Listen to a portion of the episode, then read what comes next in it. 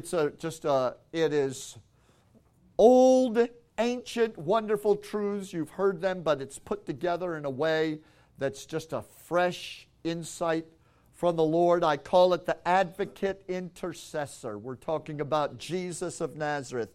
He is the advocate intercessor. Hallelujah. If you will open your Bible this morning and open it to Revelation 12 7. I'm assuming, Mark, we're all good to go. All right, Revelation 12 7. This may be familiar to you. And if you've ever wondered about these verses, get ready for some understanding this morning that'll bless you. Hallelujah. Are we ready? Revelation 12, verse 7. If you miss any of these verses, you know that I'm happy to text or email you the outline, so don't worry about that. But uh, make sure you keep up. Now war arose in heaven. Michael and his angels fighting against the dragon, and the dragon and his angels fought back. But he was defeated, and there was no longer any place for them in heaven. And the great dragon was thrown down, that ancient serpent who is called the devil and Satan, the deceiver of the whole world. He was thrown down to the earth, and his angels were thrown down with him. And then I heard a loud voice in heaven saying, Now the salvation and the power and the kingdom of our God and the authority of his Christ have come. For the accuser of our brethren, the accuser of our brothers and sisters, has been thrown down, Amen.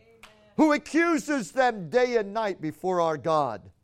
And they overcame him by the blood of the Lamb and by the word of their testimony for they loved not their lives unto death. I don't know if you've ever seen it this way before, but up until a point in time, Satan, the accuser of the brethren, represented us before the throne of God.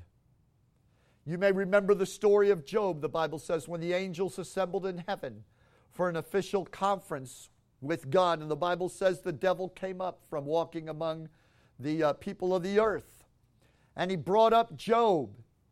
I want you to know that there was a time when the devil appeared regularly before God, and he did so because he was your and my representative.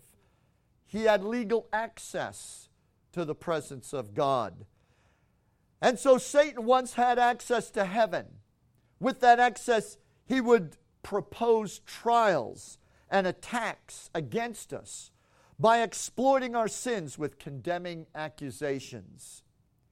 He basically flaunted us as his property, boasting that though God created man in his image and likeness, he, the devil, could win them over and steal them from God. He would say before God, in essence, You can create them, but your nature of love isn't enough to keep them faithful. However, I can make them serve me through my nature of sin. Satan would dangle God's marred creation in his face before him, once again asserting his prideful claim I can be like God. You need to put it together like that.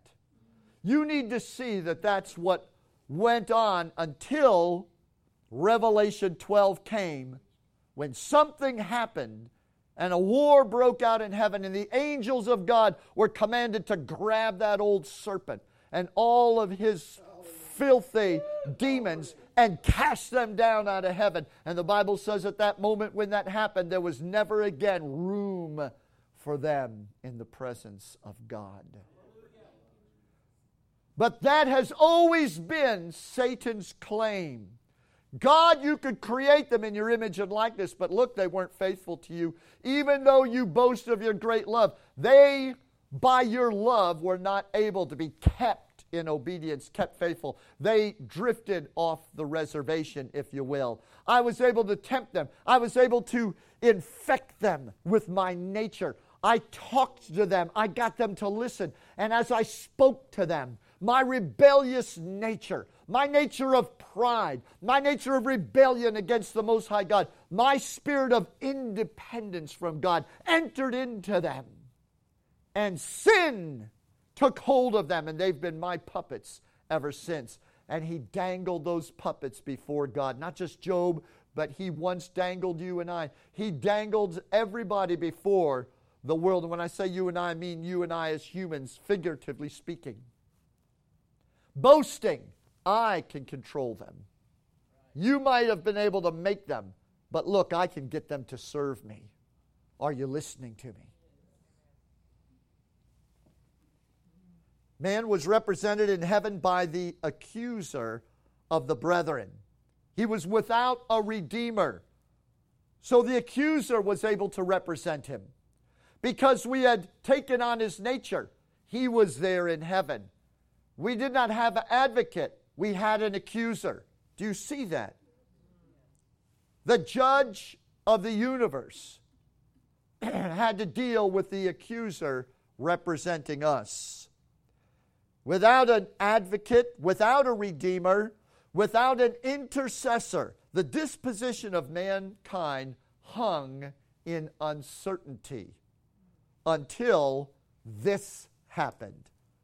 Now, the salvation and the power and the kingdom of our God and the authority of his Christ have come. For the accuser of our brothers and sisters has been cast down. That happened. When did that happen? What was it that made heaven explode with the announcement enough? Now is come salvation and the kingdom of our God. Let the accuser be cast down. Somebody help me. When do you think that happened? Boy, you guys are all sharp today. Well, you would be amazed how many theologians trip over this. When Jesus rose from the dead, the Bible says he triumphed over the devil through his cross, through his death. Hallelujah. He rose up. He led a train that had previously been captive to liberty. Hallelujah. As he came up, Michael grabbed hold of the devil. Hallelujah. The angels of God grabbed the rebels and cast them out, said, We don't need to hear from you any longer. The advocate who now speaks for man the voice of He who speaks for the sons of Adam is coming into the throne of God. Hallelujah. We don't need an accuser, we've got an intercessor. We don't need an accuser, we've got an advocate. Can you say, Praise the Lord? Man had a new spokesperson. Can you say, Amen? Jesus' ascension into heaven caused the devil to be cast out. In fact, he was exiled from the presence of God. Think about it with me for a moment. From that moment over 2,000 years ago till today, Satan has never appeared in heaven. He's never been allowed to utter one word before the presence of God. Not one word. Why? Because he who fills all things as it tells us in Ephesians chapter 4. He whose fullness fills the heights of heaven, the advocate, the intercessor, has arisen and taken his place on the throne of eternity, where the Bible says he ever liveth to make intercession. Why does the intercession of Jesus that displaces, pushes out, shuts out, exiles the accuser, why does it constantly go forth 24 hours a day, 365 days of the year, on into eternity? Because our Redeemer lives. He ever lives to make intercession. Hallelujah. The Bible goes on to say in Revelation 12, when the devil's cast out, God said, Be warned, inhabitants of the earth, for the devil has come down to you, and he knows he has but a short time. But our intercessor lives forever to make intercession. Hallelujah. He ever lives. You see, the intercessor is greater than the accuser.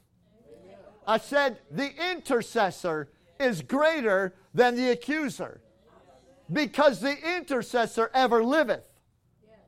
but the devil has but a short time. Who is the intercessor? I hear Psalms say, Who is this King of glory? Open up, O eternal doors. Lift your head, everlasting gates, and the King of glory shall come in. Hallelujah.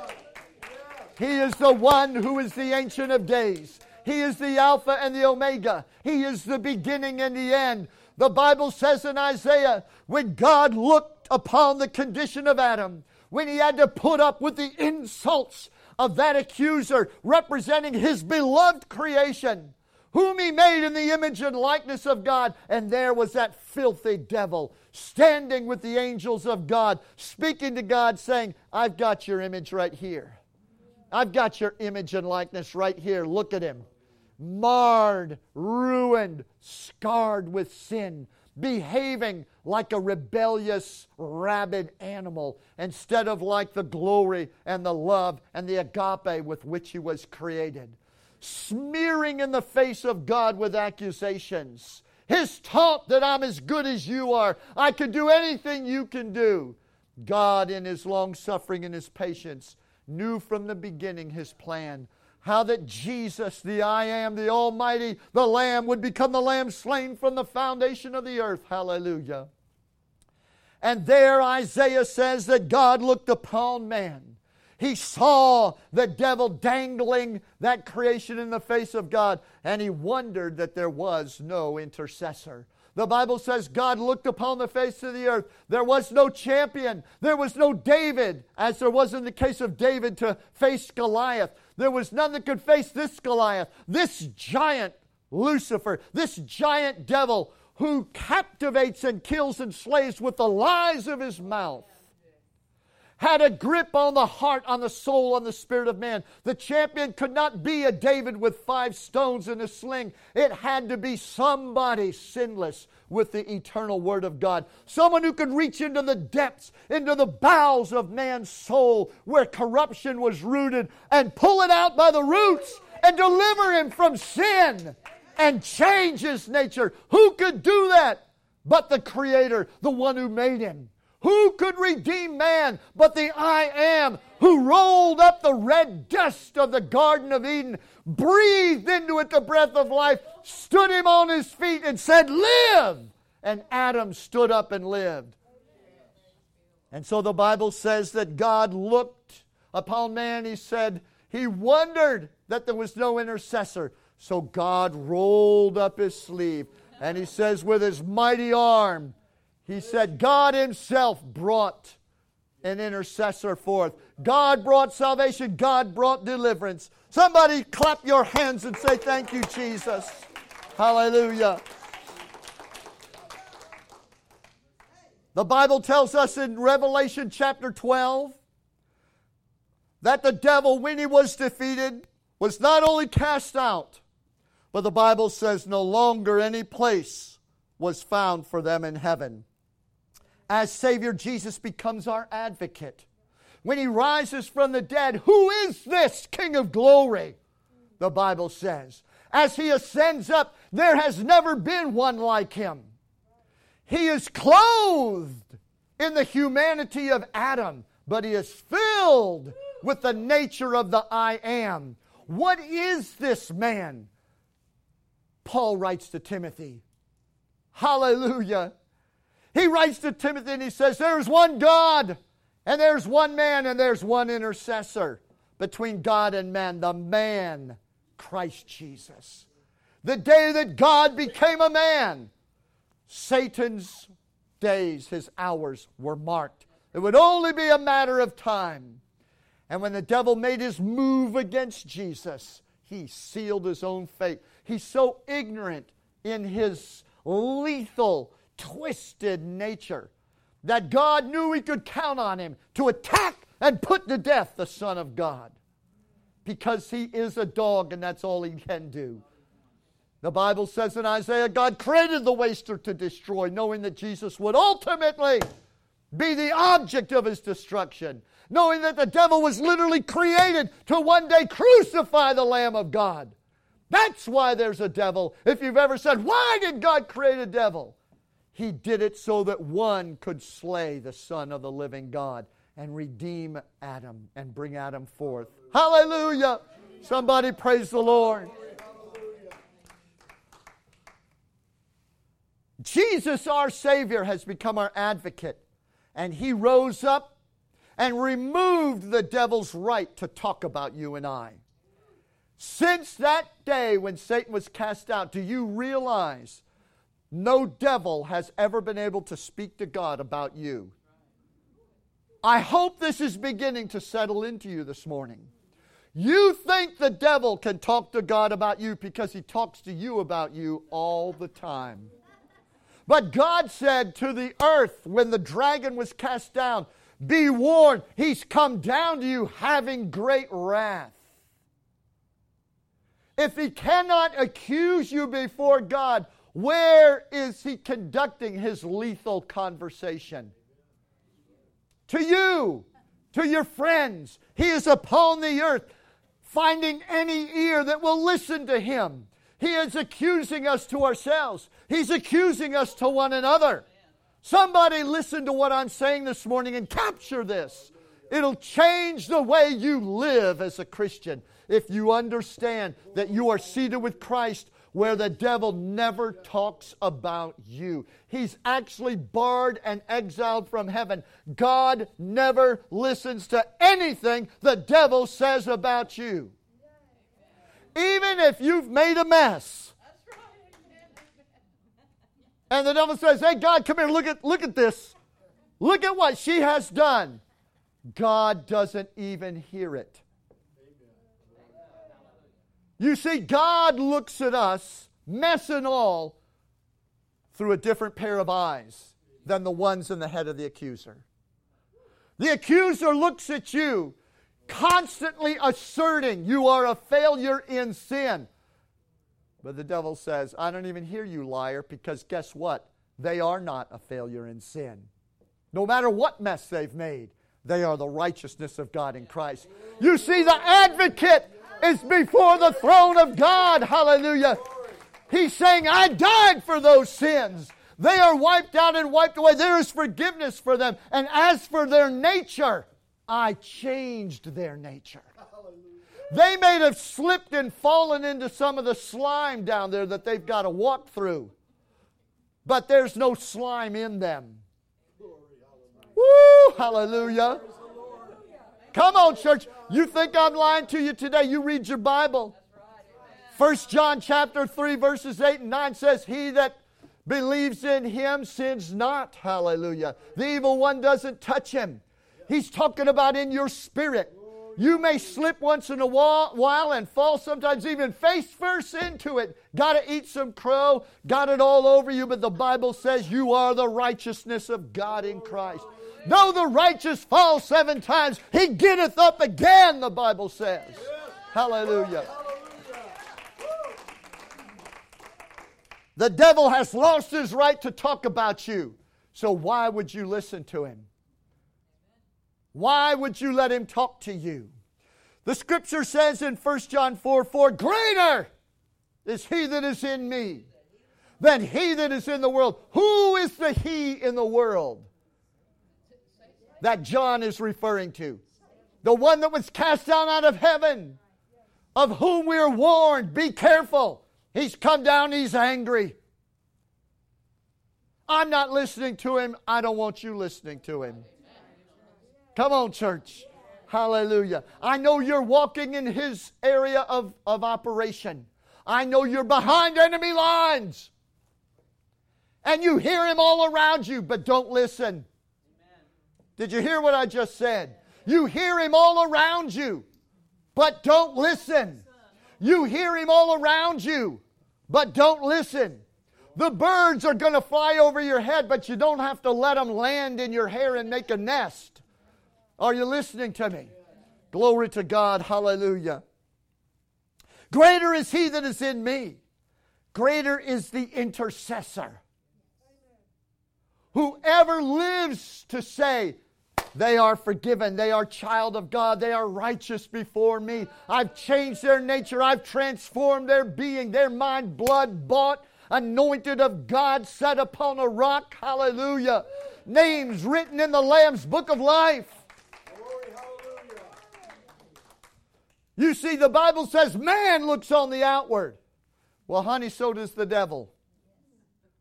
Man looketh on the outward, but God looks on the heart. Man's not the only one who looks on the outward. The, the, the accuser. Why does the accuser not have as much power and authority as the intercessor does? When you have fallen into the slime and the mess of the earth and you've got it on you, and you're standing there with, the, with sin on you that you have fallen into, why does the accuser, who is simply pointing out what he sees on you, why does he not have the force of authority that the truth telling intercessor advocate has who says they are clean through the blood of the Lamb? Because the accuser looketh on the outward, God looketh on the heart. God said, Yeah, I see the slime. And uh, I wouldn't get too used to it because it's going to be gone in a moment when my blood hits it. Hallelujah. Are you listening to me? The intercessor, he looks on the inside. He says, I don't see the slime on the inside. I see the blood of my son Jesus on the inside. I see a son, I see a daughter that loves me. In spite of the mistakes they make, they have love for me, and my love is in there, united with them. They live, yet not they, but Christ lives in them. And the life they now live, they live by the faith of the Son of God, who loved them and gave himself for them. Hebrews 7:25 Therefore Jesus is able also to save to the uttermost completely perfectly finally and for all time and eternity those that come to God by him seeing he ever liveth to make intercession the devil can no longer stand before God and speak about your sins because Jesus, your advocate intercessor, is filling heaven with his declaration of your righteousness. God doesn't want to listen to Satan anymore. He doesn't want to listen to the accuser. And he doesn't want you listening to him either. Are you, are you hearing me this morning? Hallelujah. There's another voice, a better voice. Hallelujah. Hebrews 12 24 says, We have come to Jesus, the mediator of a new covenant, and we have come to the blood that speaks a better word than that of Abel. The blood of Abel, who was murdered, cries for revenge, talks about sin, the sin of his brother.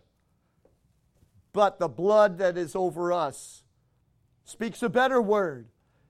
It says those sins are revoked because their, their penalty has been paid.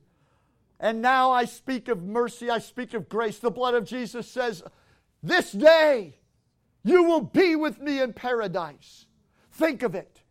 The one thief on the one side of the cross said, If you're really the Son of God, stop this craziness. Get us, all three of us, off this cross. Reverse this move from earth into death. Jesus paid no attention. But the thief on the other side, he saw the landscape. He saw where he was at. He saw where Jesus was. He saw where Jesus was going. He knew Jesus was moving on up into his eternal kingdom where all of us must pass through the door of death. He knew that when this Jesus passed through the door of death, he would go into the kingdom of God. And he said, Lord, when you come into your kingdom, remember me. Jesus said, Today you will be with me in paradise. Hallelujah. The blood of Jesus speaks of better things than that of Abel. The one thief said, Come on, stop this. He's clinging to life, he's clinging to the earth. The other one says, We are dying the death we deserve. Lord, let me survive this death. Think about it. Who survives death? He said, Lord, let me survive this death which I deserve. Jesus said, Now you're thinking right.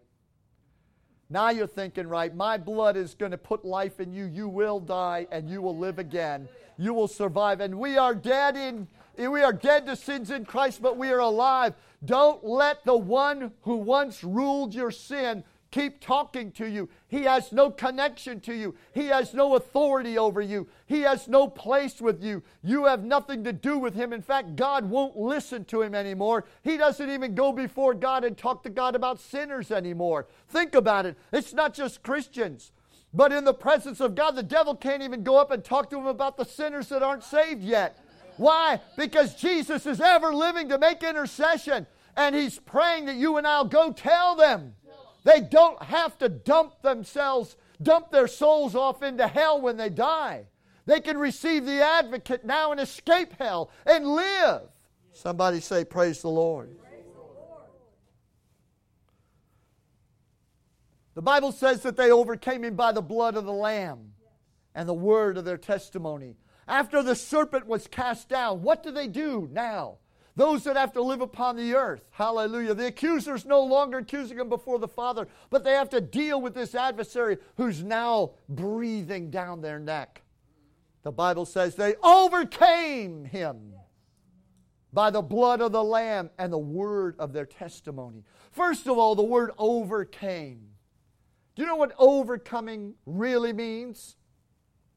We think to overcome means to apply great effort, to struggle, to strive, to run this race, and to win by our effort.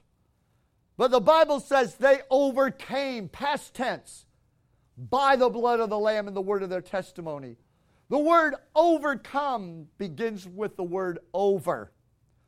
You see, those that overcome they realize that overcoming begins not as an effort or an accomplishment, but it begins as a position. You overcome because you are overcomers. You overcome because the one who did overcome has got your name written there by his hand in the book of life.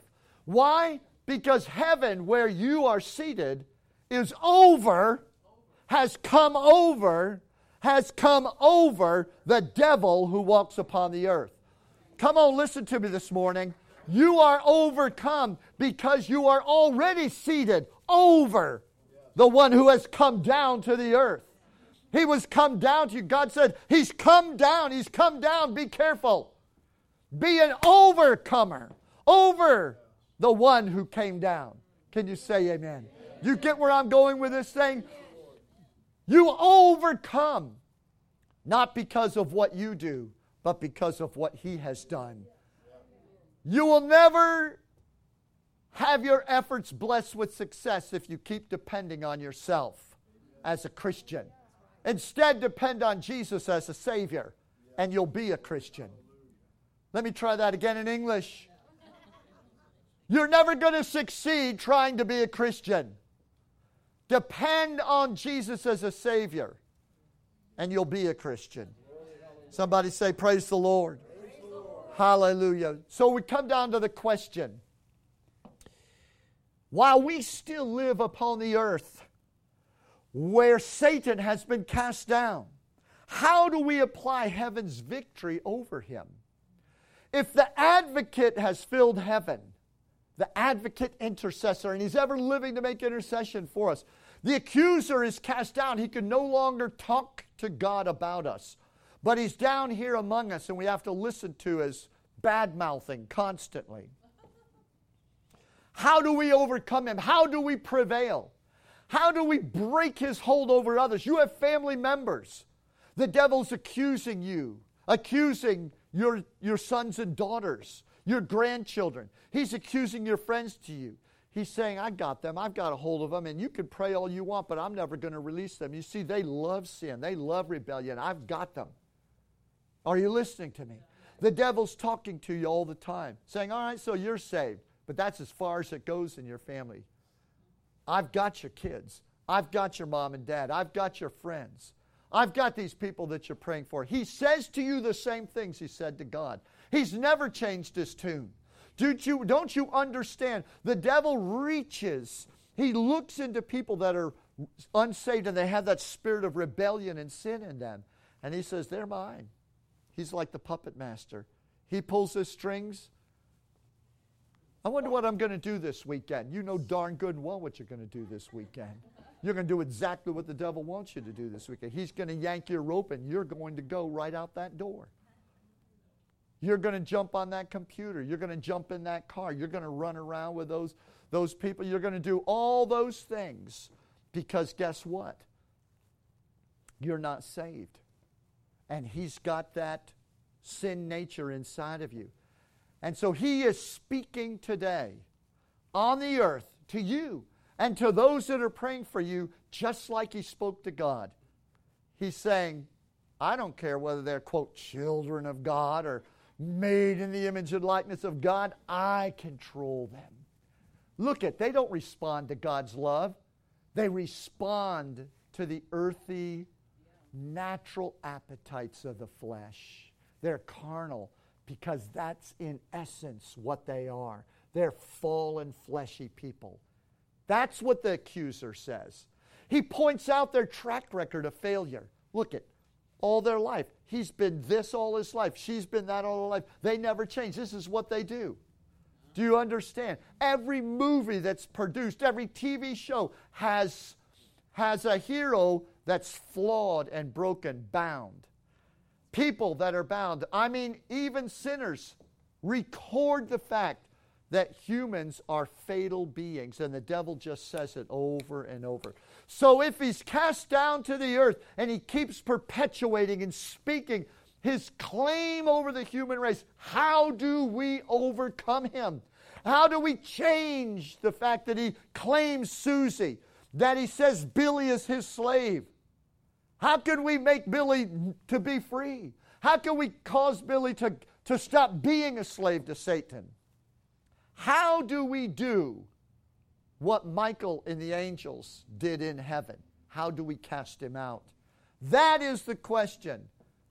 Where the rubber meets the road, the practical question we face right now as we celebrate the fact that our Redeemer lives and that the advocate intercessor is speaking of us before God. What about those that are not saved? What about the circumstances we're praying for out in the world today? Jesus answers this question when his disciples asked him about prayer, and he addresses the issue of prayer. When in Matthew 6 and 10, he says, Pray this Thy kingdom come, thy will be done. Hold on. Let's go back to the text in the very beginning. The devil ruled, the dragon stood before God, dangles the marred creatures that God has made, accuses them day and night. Until this happens in Revelation 12:10, now the salvation and the power of the kingdom of God and his authority and the authority of Christ have come and the accusers cast out. What is the kingdom of God? It's your salvation. The kingdom of God didn't exist until men were saved. Then the kingdom of God existed. The kingdom of God is not somewhere that we're getting into. The kingdom of God is, is us, redeemed and saved. Now the kingdom of God is come. Now the power of salvation has come. Now the authority has come. Why? What caused it to happen? The ascension of the advocate intercessor into the presence of God made heaven say, The kingdom is now here. The kingdom is here. Now is salvation. So now let's go back to Jesus' prayer. They said, Teach us how to pray. You walk around, you cast out devils, you open the eyes of the blind, you do all these things. How are these things happening? Jesus said, The works I do, you shall do in greater because I go to the Father. Well, how do we pray? He said, Pray this, Thy kingdom come in earth as it is in heaven. Whatever happened in heaven to cause the accuser to be cast out, let that happen in my house. Let that happen on my job. Let that happen in my situation. That's what I'll get into next week. We like to keep them coming, folks. Hallelujah. We're going to leave it like a soap opera. Next week, your kingdom come, your will be done in earth as it is in heaven. How does that happen? Hallelujah. How do we bring the advocate intercessor and his influence to bear upon the earth? You're going to learn next week how you actually bring victory over the enemy, how to see the power of his kingdom come forth. And it is exciting. Hallelujah. God bless you. Close your Bible. Let's stand together. Woo-wee! Hallelujah. Praise the Lord. Praise the Lord. This is like those special vitamins they build up in your system. You don't get that kick in, immediately. You know, yes, it's, it's called sustained release. For some of you in your BC days that used to shoot drugs and everything, or smoke whatever it is, or however you got it in there, I may be old, but my memory's still pretty good, and I remember that, man, it hits you like a freight train, boom, right now. That's the way drugs work. But then it's all downhill after that. But see, with the Word of God, it's called sustained release. It's good going in, but it just gets better. It expands, it takes over everything. Hallelujah.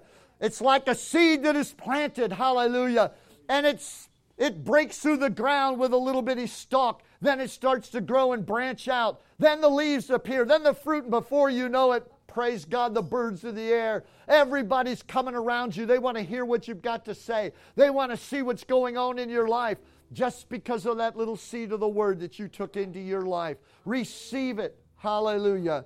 The Lord is putting you on a vitamin regimen that's going to empower, transform your life, and provide fruit that others, hallelujah, may open their eyes with. Glory to God.